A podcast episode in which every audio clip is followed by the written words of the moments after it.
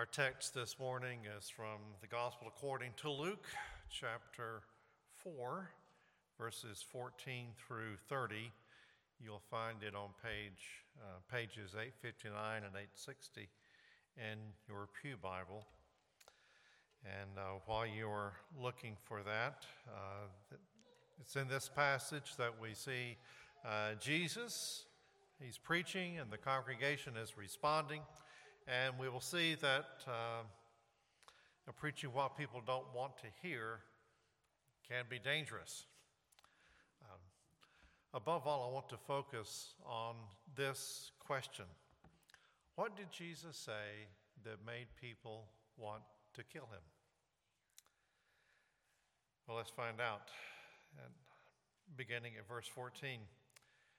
Jesus returned in the power of the Spirit to Galilee, and a report about him went out through all the surrounding country, and he taught in their synagogues, being glorified by all.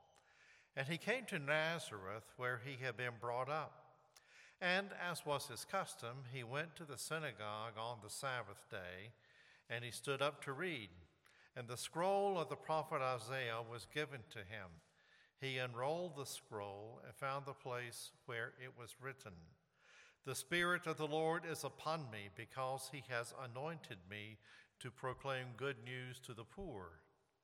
He has sent me to proclaim liberty to the captives and recovering of sight to the blind, to set at liberty those who are oppressed, to proclaim the year of the Lord's favor." And he rolled up the scroll and gave it back to the attendant and sat down. And the eyes of all in the synagogue were fixed on him. And he began to say to them, "Today this scripture has been fulfilled in your hearing." They all spoke well of him and marveled at the gracious words that were coming from his mouth. And they said, "Is not this Joseph's son?" He said to them, "Doubtless you will quote to me this proverb, 'Physician, heal yourself. What we have heard you did at Capernaum, do here in your hometown as well.'" And he said, "Truly I say to you, no prophet is acceptable in his hometown. But in truth I tell you, there were many widows in Israel in the days of Elijah, when the heavens were shut up three years and six months. And a great famine came over all the land. And Elijah was sent to none of them, but only to Zarephath in the land of Sidon, to a woman who was a widow. And there were many lepers in Israel in the time of the prophet Elisha, and none of them was cleansed, but only Naaman the Syrian." And when they heard these things, all in the synagogue were filled with wrath. And they rose up and drove him out of the town and brought him to the brow of the hill on which the town was built, so that they could throw him down the cliff. But passing through their midst, he went away. All right. What did you just hear that you think would make the people in Jesus' hometown, his hometown synagogue, want to kill him? That's a question that's not very easily answered. But I think it will help if we spend just a little bit of time acquainting ourselves with the context of the story that we just read. Uh, first, uh, there is a chronological context. Uh, the story is really out of order because in verse twenty-three, uh, Jesus mentions that he has done uh, miracles in Capernaum, uh, where he says, you know, doubtless you will quote to me this proverb, and so uh, you see the, the the verse up here on the screen. Um, but we don't read about these miracles that he performed until later in the chapter. Uh, so what Luke is wanting to do here is he has a special purpose for moving this story to uh, the the beginning of the chronology of Jesus' ministry. You know, actually we see. Uh, It's kind of an outline of what Jesus' ministry is all about in uh, th- this episode of his life. And I think, uh, you know, Luke puts it here as kind of a preview of uh, what is to come. So you had the ministry of the word. You had Jesus offending the religious people. Uh, we have the scandal of grace, the rejection of his own people. Uh, there's the foreshadowing of the cross, the attempt to put Jesus to death. And there's also an eyebrow-raising miracle. Uh, did you catch all of that when we, when we read it a, a moment ago? All right, so that's the chronological context. Uh, second, there is the geographical context. In uh, verse fourteen, we see that Jesus had just returned from the desert where he had been tempted of the devil for forty days. And uh, we see that he does not return all beaten up and bruised for having done battle with Satan. Instead, Luke tells us that he comes uh, back to Galilee in the power of the Spirit. So what was his destination? Where, where do you think Jesus would logically go after having spent you know, forty days in the desert, and he has faced every temptation that Satan has thrown at him, and now he is filled with the Spirit and he is ready to, ready to begin his ministry? Where would the logical place for him to go? Where would that be? Well, I think most people would probably say Jerusalem. You know, Jerusalem was a lot closer to the, the, the Judean desert where Jesus was, so it makes sense to go to Jerusalem for that reason. Uh, but there are other reasons to go to Jerusalem. I mean, Jerusalem was the big city. That's where the temple was. That's where all of the religious leaders were stationed. That's where you would go if you wanted to have uh, some theological discussions with some learned men. Uh, that seems to be the obvious place where Jesus would go to begin his ministry. But he doesn't do that. Instead, he goes all the way up to the northern part of the country where he was raised, and he uh, begins his ministry by going to small synagogues in small towns. So what does this tell us about Jesus? It tells us, among other things, that Jesus thinks that significant things happen in small churches and small towns. So that's where he went first. So, there we go. You feel better already, right? All right. So, uh, Jesus goes around, he's preaching uh, the gospel, and eventually he comes to Nazareth. Okay, what do we know about Nazareth? Yep. Well, this is the place where Jesus grew up. It's where uh, Joseph and Mary were, were, were from, and uh, although their ancestral family was you know, from Bethlehem, Uh, Nazareth was the place where Jesus grew up. And uh, now after having gone off um, for a, a while and having returned, he, he comes to Nazareth, and um, now he goes to the synagogue where he grew up. You know, so all of these people that he's going to be speaking to, he grew up with them. Uh, you know, they've known him since he was just a little boy. All right, so that is the geographical context. So we've got the chronological context, we have the geographical context, and uh, now I want to go to the, the, the narrative context, uh, or, or, or the context of the narrative, which is the, the religious context. Okay, so the, the Lord began his ministry during the year of what was supposed to have been the year of Jubilee. The year of, of, of Jubilee Is, is something that the Lord established um, to bring liberty to captives and uh, set the slaves free and uh, proclaim the favorable year of the Lord. Uh, but the Jews never really observed Jubilee, maybe because uh, if you're going to have to set the captives free and you're going to have to forgive debts, that the people who owned slaves and the people who you know, held mortgages and, uh, you know, notes for other loans, wouldn't want to have all that canceled and, and lose their wealth. Uh, so maybe that's why they never really ob- observed Jubilee. Uh, but, but but God intended this to be a, a, a time that, you know, every, um, um, every fifty years, so that would be seven periods of seven years, and then the next year would be Uh, the, the, the fiftieth year, and the uh, Slaves will be set free, the debts will be canceled, all of the land that had been lost because it had been sold to pay off debts would be returned to the original owners. And uh, the, the intent was that on the year of Jubilee, uh, everybody got a fresh, clean start. And uh, God just lavished his grace on the people. All right, uh, this is a phrase that I don't want to pass Uh, through one ear and out the other. I want it to stay there for a moment, so I'm, I'm going to say it again. The year of Jubilee was the time when God lavished his grace on his people. Okay, hold that in your mind. We'll come back to it in a little while. Well, as I mentioned uh, previously, the people of Israel, Israel never really observed the, the, the, the, the year of Jubilee, and uh, So we have that uh, as part of the religious context. Something else we have as part of the religious context uh, were the expectations that the people had of who the Messiah would be. What kind of person would he be? So uh, the, the, the dominant understanding was the Messiah would come and he would overthrow the Romans and he would restore Uh, Israel to its former glory that uh, it enjoyed in the days of David and Solomon when uh, they were on the throne.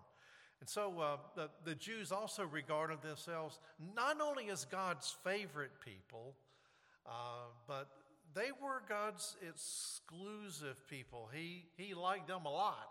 Everybody else he despised. In fact, uh, there was a common belief among the, the Jews at that time that the Gentiles, that is, you know, people who were non-Jewish, were created by God only to keep the fires of hell going. So, I mean, that's the, I, I, it gives you a little sense of how much animosity uh, there was between the, the, the Jews and the Gentiles. But uh, the Jews always thought of themselves as, uh, who's God's favorite? You know, that, that's us. Uh, he loves us for a reason. We're very lovable and uh, just... Uh, highly deserving of, of, of God's favor. So that's part of the religious context. Uh, so, you know, we have Jubilee, we have this understanding of who the Messiah would be, and uh, all of this led to something else. It, it, it led to a strong resistance, a strong resistance to the lavish grace of God. Jews did not like it when God showed grace to anybody that they thought did not deserve it. All right. Now, before we move on, it should be noted that the people in Nazareth came to the synagogue that Sabbath day with high expectations. They had heard that Jesus had been going all over Galilee with his ministry, and they had heard that he had done some pretty amazing things in Capernaum, which was, you know, about twenty miles or so away. So the expectations of Jesus were high. They were expecting to see some miracles, uh, you know, showtime or, uh, you know, healing time. All right, now that we have the chronological, the geographical, and the religious context of the story, uh, let's dig into it layer by layer and look for the answer to the question that we raised at the beginning. What did Jesus do or say that would make the people that he grew up with and went to church with want to kill him? Well, let's go through the text a little more, a little more, a little more methodically, and we'll see if we can find the answer. Well, the attendant brings the scroll of Isaiah to Jesus. There was a section of scripture that was to be read Uh, from the prophet uh, in, in the synagogue. And so Jesus opens the scroll to what we would recognize as Isaiah sixty-one. Now, it's important for us to know that uh, the uh, chapter divisions, you know, where you had chapter one, chapter two, and three, uh, and so on, and verse one, two, three, and so on, that would not come for several hundred more years. So all you had was uh, just the, the scroll uh, that was written in, in Hebrew. And the fact that Jesus could find it so readily is an indication that he was very familiar with the scriptures. And so he takes the scroll and he begins to read. And uh, he says, Um, the Spirit of the Lord is upon me because he has anointed me to proclaim news to the poor. He has sent me to proclaim liberty to the captives and recovering of sight to the blind, to set at liberty those who are oppressed, to proclaim the year of the Lord's favor. And then Jesus sat down. That's what a rabbi would do. So in, in a Jewish synagogue, uh, you know, the, the, the rabbi would uh, stand and read the scripture, and uh, then he would sit down and begin to teach. And the, the people there would be, you know, gathered at his feet. That's why we, we say that even today, that when you are studying from someone, that you sat at the feet of uh, uh, a renowned scholar or a teacher or something like that. So uh, that's where all of this comes from. And then after the uh, reading of the scripture and the, the preaching of the scripture, there would be a time of questions and answers, sort of like we used to do um, in uh, previous years. Uh, there will be a time of discussion after the sermon. If anyone uh, had a question or wanted to go a little deeper, uh, we we have precedent, you know, going all the way back to uh, you know thousands of years ago. And so Jesus uh, finishes reading the, the scriptures, and then he expounds upon it. But after Jesus finishes the text, uh, Luke tells us that he began he, he begins to teach. And uh, what is the first thing that he says after he finishes reading the scripture? It's uh, provided for us here in verse twenty-one. Today, this scripture has been fulfilled in your hearing. What?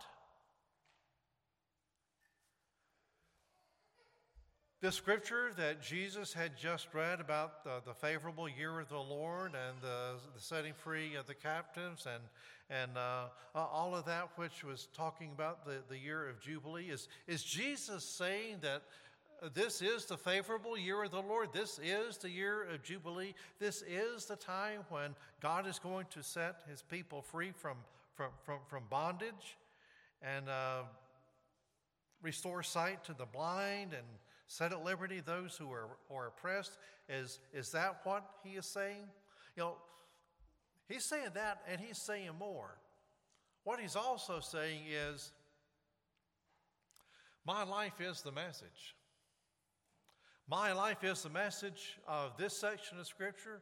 Now, actually, you know, Jesus' life is the message of the, the, the whole Bible. And then uh, when uh, Luke tells us that he began to say to them, it's important for us to understand that Jesus' sermon consisted of more than just reading the scripture and saying, today this scripture is fulfilled in your hearing. And then he sat down and uh, they had the benediction and everybody went home. Uh, there was a longer sermon. Uh, Luke just uses a literary uh, device to say, uh, he began to say to them, uh, but when he mentions uh, this uh, This uh, scripture is fulfilled in, in your hearing. This was the attention-getting part of what Jesus said. It's really got people's attention. So, as we follow through uh, the church service that day, verse twenty-two, all spoke well of him and marveled at the gracious words that were coming from his mouth. Now, you think about that. They were obviously impressed. Jesus was doing very, very well. And then we come to the next line where we see the people beginning to change uh, their mind about Jesus. And they said, huh. That's an editorial, hum. But I think it was probably there. They said, is not this Joseph's son? In other words, uh, we know this kid. Yeah. Uh, we, we've known him since he was a toddler. Uh, he, he can't really be the Messiah. Uh, we, we know who he is. There's a rather famous, uh, I guess I'll say famous, uh, theologian, uh, preacher, and scholar at uh, Duke, uh, William Willimon. Uh, recognized by people across denominational lines as a, a very articulate and uh, effective minister. And um, he also serves as the director of the D-Men program at Duke. And um, be- before he had that position, uh, he was a bishop, and he uh, was the minister to the, the, the Duke campus. So, a high-profile guy. So one morning he's sitting in his office while he is, it's, it's Sunday morning, and he's doing last-minute preparations. Nice to see that the high-profile guys do that too. Um, so, you know, I'm sitting in my office, um, you know, hours before church starts because you got to get ready. And so he's sitting there, and the phone rings, and he picks up the phone, and uh, the voice at the other end says, "Hey, uh, could you tell me who's preaching at at uh, Duke Chapel this morning?" And so um, William Willimon says, uh, "Doctor William Willimon, minister to the university." Silence. Then the voice says, "Oh, isn't he that short, fat guy? That not all that impressive?" Uh, yeah, he's the one.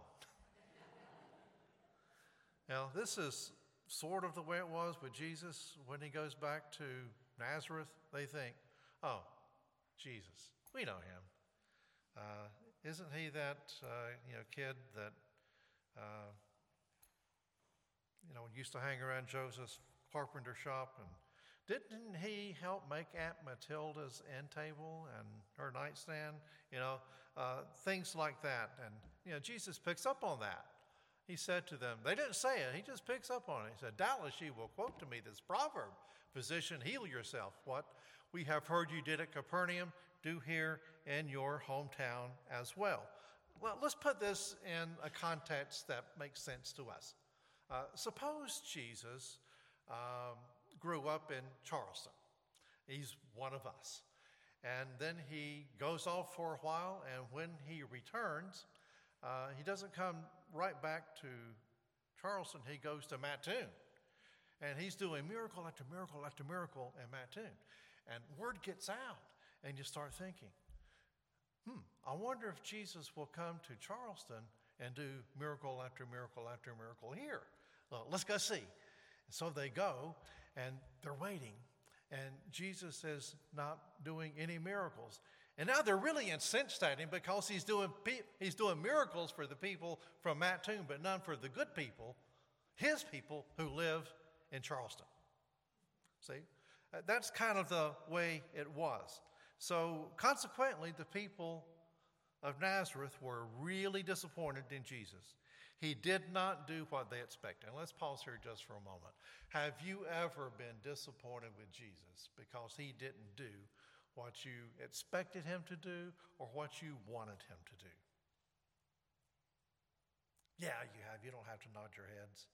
Uh, we're all that way. We have all been disappointed with God. We have all wanted him to come through for us. We have all wanted him to perform some kind of miraculous deed uh, to e- either heal someone or get us out of a jam. But you know, Jesus doesn't always do that, and he's not doing it here. And uh, instead, uh, we come to the next uh, uh, verses here. Here's what Jesus says, beginning verse twenty-five. "But in truth I tell you, there were many widows in Israel in the days of Elijah, when the heavens were shut up three years and six months, and a great famine came over all the land. And Elijah was sent to none of them, but only to Zarephath in the land of Sidon, to a woman who was a widow." And there, well, let's go back to... Uh, Just the, the the widow for a moment. So uh, doesn't this sound kind of strange when they're talking about Jesus not doing miracles? And what Jesus does is he goes back and makes a reference to uh, First Kings seventeen and the prophet Elijah, and uh, saying, you know, there were a lot of widows in the land of Israel, but... Um, Elijah wasn't sent to any of them. He was sent to this widow who lived in Zarephath in the land of uh, Sidon. Uh, Sidon uh, belonged to Phoenicia. It was on the Mediterranean. It's present-day Lebanon. Uh, but what's important for us to, un- to understand in this context is that this was enemy territory. This is where the bad guys lived. Uh, this is where the people uh, who would declare war on you or just come and raid you and take your stuff and your, your people. Uh, so the, the, the people of Sidon uh, were, were enemies. They did not worship the one true God. They worshiped Baal. Uh, nasty people as far as the Israelites were concerned. But that's where Elijah was sent to minister. And so the the, the message is uh, really beginning to bother the people of Nazareth as, as they hear this. Uh, why is Elijah? Why, why is Jesus telling about what Elijah did so long ago about this widow at Zarephath? And what's so wonderful about this widow at Zarephath anyway? Uh, have you seen her resume? She hasn't even got a resume. You know, she was as low on the socioeconomic scale as you could get. And when Elijah finds her, he, uh, he he sees that she's gathering up sticks. You know, she's going to build a fire. She has a little bit of flour and a little bit of oil left. And uh, after she makes those little bread cakes, uh, she's going to share some with her son. And uh, they're going to eat it. And then that's it. Uh, they have no food left, and so uh, the widow assumes that they're just going to die. But they have this little bit of food that they're going to eat first. And then Elijah comes up, and you know what he says to her? He says, "Give me a little cake first." Huh? She's only got, she doesn't have enough for herself and for her son. And now we got this guy, Elijah, Uh, you know, who comes from Israel. He's not one of them. And he comes up and he asks, uh, put me first. I I, I want to I want to split your, your, your meal with you. And she's not real sure about that, but Elijah says, uh, for thus says the Lord, the God of Israel, the jar of flour shall not be spent, and the jug of oil shall not be empty until the day that the Lord sends rain upon the earth. And then she went and did as Elijah said. Now, did, did she have any reason to believe that if she were to give him her food, that she would have food for the next day, the next week, the next month, and that is until rain came? Does she have any reason to believe that what Elijah is telling her is true? He's not one of them. No, she doesn't really. Um, you see, Jesus is making a contrast here. The people he grew up with, people who were his neighbors and friends, possibly family as well, are really disappointed in him because he's not doing miracles. And Jesus is contrasting that with what Elijah did, or what God did through Elijah with this widow of Zarephath, who uh, you know lived in a, a, a different country, a, a heathen country. And she had faith in God, even though she didn't really have any basis for that. She believes Elijah. She shares her food with him, and then she has a supply of food that, that lasts until rain comes, and they all live happily ever after. No, that's not what happened. You know what happened is, you know, sometime after this event where uh, she feeds Elijah, and you know, miraculously uh, she's got plenty of flour, she's got plenty of oil, but one day her son dies. He just flat up and dies. And she runs to Elijah. And, you know, she starts asking the kind of questions that we would be asking. How could you let something like this happen? You know, I come, I, I trust you. I give you my last morsel of bread, and you you you, you take it, and, and, and then God does this. And uh, so Elijah uh, takes the boy, uh, the dead boy, takes him up to the room where he was Uh, sleeping in the widow's house. She had provided lodging for him there. And he begins to inquire of the Lord. uh, God, uh, what's going on here? And then, you know, he intercedes uh, for the, the boy, uh, places his body up against the boy and cries out to the Lord. And Scripture tells us that the Lord hears Elijah, and he restores life to this little boy. And then Elijah takes the boy, who's now alive, and takes him downstairs to his mother, and there is great rejoicing that is here. Now, before we had the New Testament, you, you might think, uh, well, this is really a great story. But now, in light of the New Testament, and in light of what Jesus is saying to his hometown congregation here in Nazareth, what do you think he's saying? He's saying there was a resurrection that happened long, long time ago. You've heard about it. But this is a picture of a resurrection that's going to take place that is absolutely going to change the lives of those who have faith in God. He's making a stark contrast.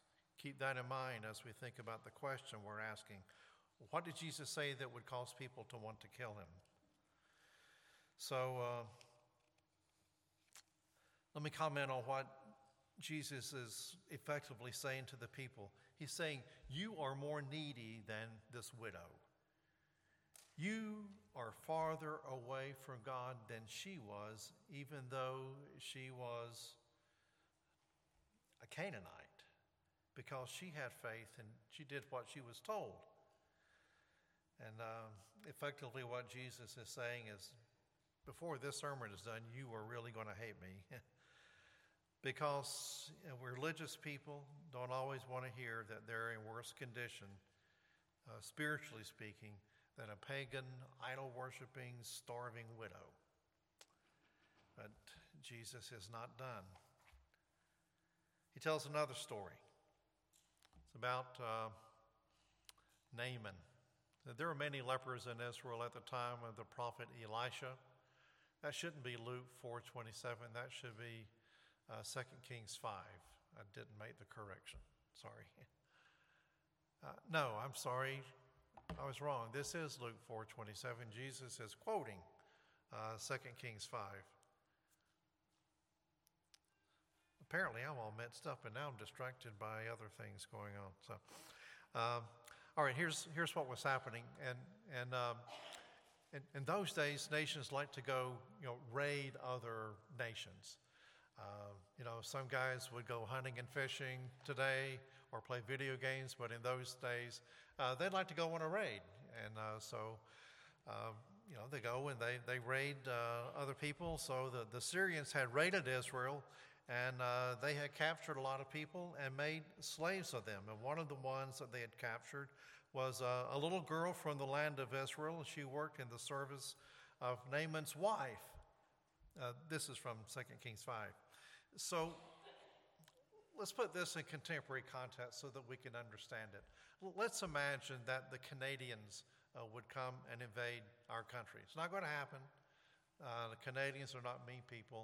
Uh, they're actually very nice and very friendly people, eh? Uh, so let's let's imagine, though, uh, that the uh, Canadians come down and they kidnap all the junior high kids and take them back up to Canada. And some of you were saying, see, the Lord does answer prayer, you know. But some of you will be very sad because you had junior high kids or you teach junior high kids. And you'll be like, look, they took all our junior high kids. The Syrians came down and took our junior high girls. And and uh, then in uh, the, the third verse of Second Kings five, uh, we, we see what happens. There's this girl, uh, this junior high kid who had been kidnapped, you know, by the Syrians, who's now a, a, a servant. And uh, she says, uh, you know, would, would that my Lord, um, with the prophet who is in Samaria, he would cure him of leprosy. So this is Naaman's uh, slave girl, and she's quite a girl. Uh, here is you know, someone who had been kidnapped, taken away from her home, taken away from her family, and now she has to go live in Syria, which is a totally different place. And uh, there is, to this day, there is fierce animosity between Israelis and Syrians. Have you been reading the papers lately? uh, there is uh, still a, a lot of animosity there. But uh, this girl is concerned about Naaman, and she says, you know, if, if only we could get her, if only we could get him uh, to, you know, connect with uh, e- Elisha, uh, he could cure him. You know how many people have been cured of leprosy up to this point?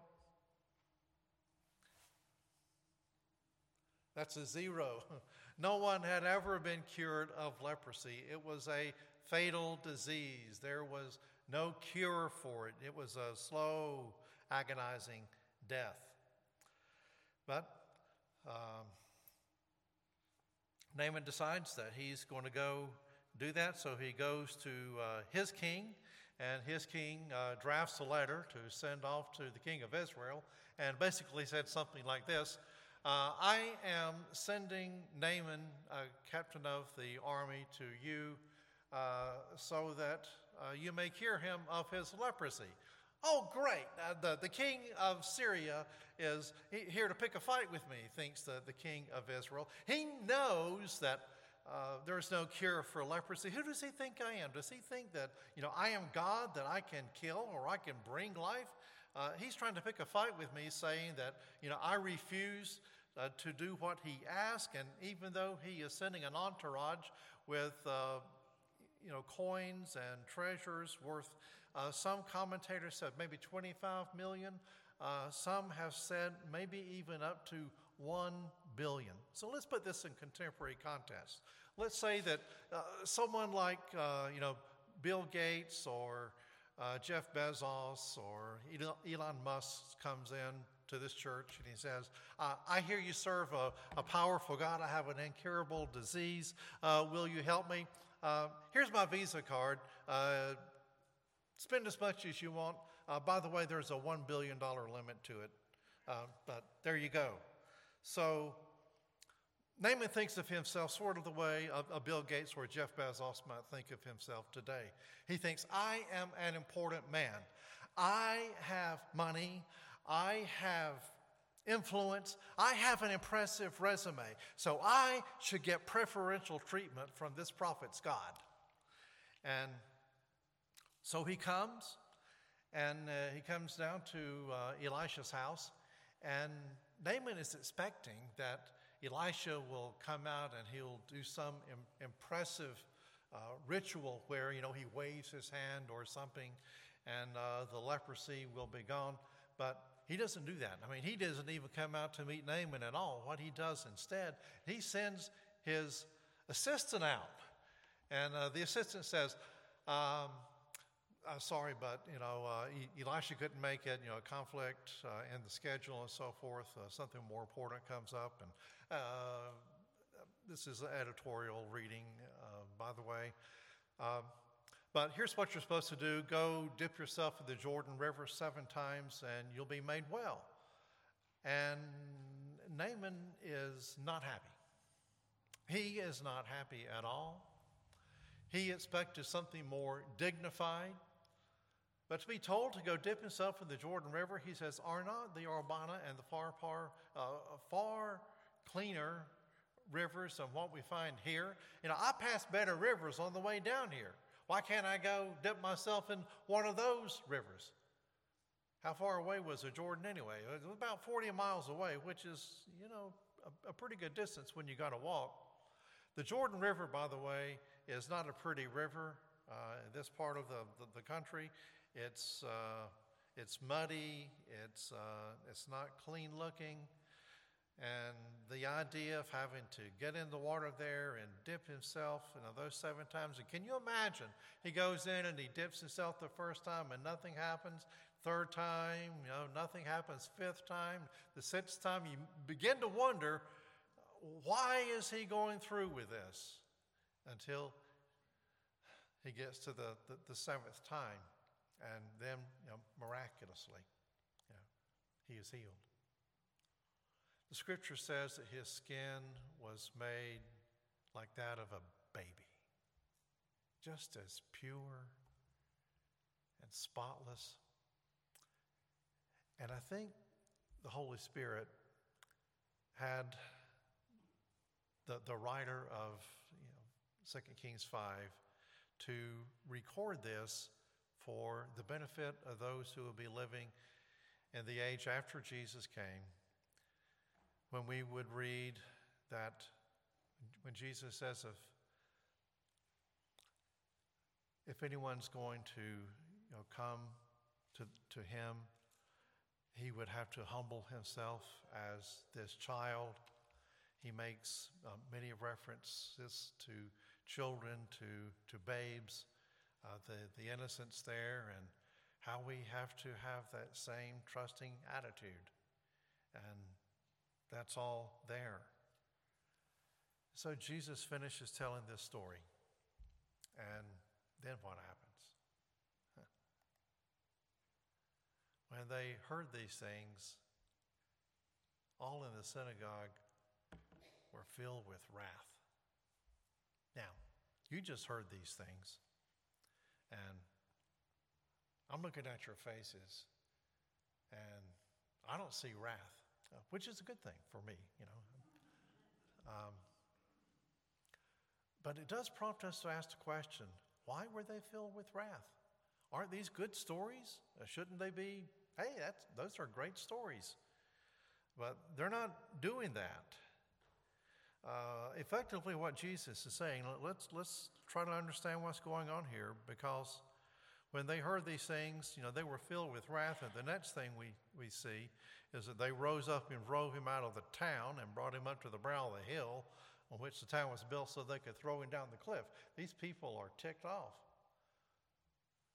What was it specifically that Jesus said, or what was it that he said between the lines that got these people all riled up?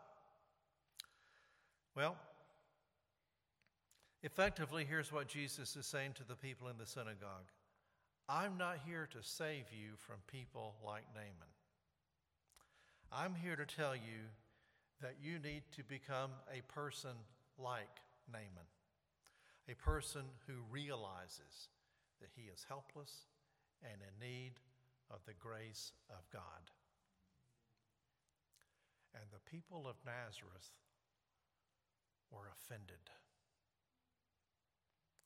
You know, we sing the song, Amazing Grace, how sweet the sound that saved a wretch like me. People of Nazareth might have sung a song that would sound more like uh, disgusting wrath, how offensive the sound that saved a wretch like him. They didn't like the idea that someone else who was not part of their community uh, was receiving grace from God, you know, way back. So this is what made the people want to kill Jesus. He has offended them with grace. Grace was offensive to them, so offensive that they did their best to kill Jesus, who let them know that it is only by grace that God saves and restores anybody, no matter how good your resume might be. And the great thing about the gospel is, you know, we all have resumes, don't we?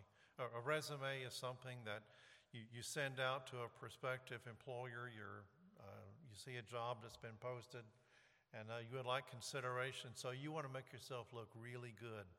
Uh, very effective, very capable, very valuable asset to whoever would hire you.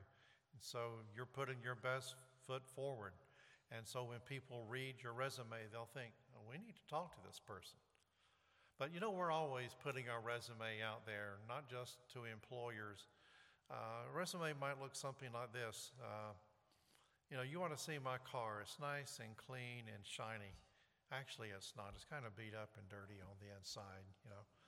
Um, but you, you want to see my wife, you know, trophy wife. You want to see my kids, um, fantastic kids. You really ought to see my grandkids. They are really awesome, you know. These are the kinds of things we put on our resume for people to see so that they will be impressed with us, okay? And so the, the people of Nazareth, you know, they all had resumes.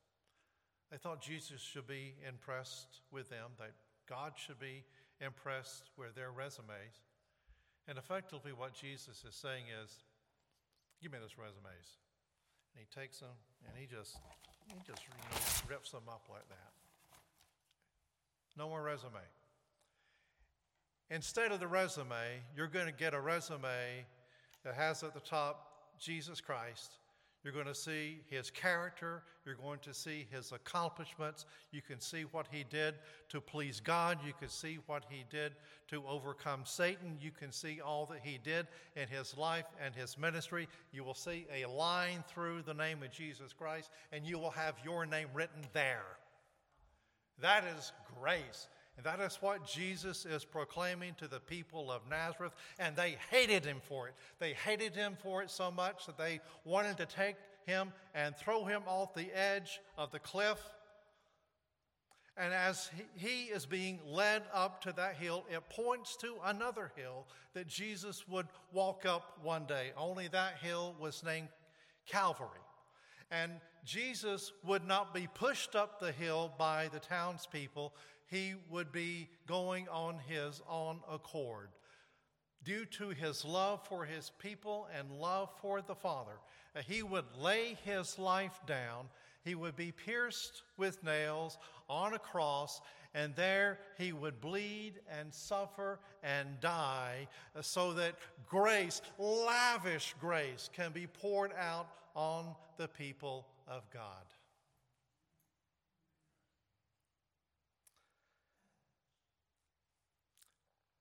This is too good. It's, it's too good to ignore. The year of Jubilee had come. And in the year of Jubilee, God lavishes his grace on his people. Maybe you haven't experienced the lavishness of that grace. There's an open invitation.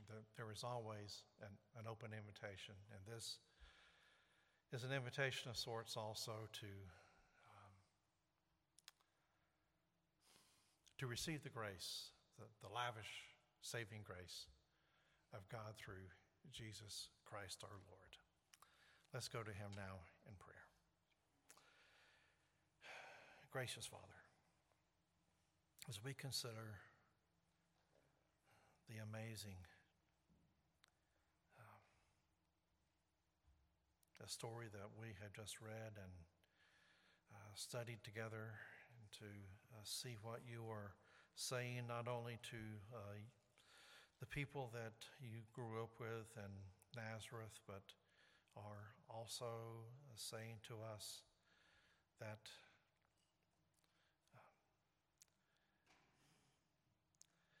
you have come to take our place, and you have come to put us in your place. Uh, that's just almost too awesome to believe that it can be true, but we know it is true, and we ask that it will be true in the lives of those who are empty, uh, who are looking for life, looking for freedom from sin of whatever variety. We're grateful that you included us, those who by nature are not children of God, but are children of wrath, as your word says, and yet you died for us while we were yet sinners. Truly amazing. Through Christ we pray. Amen.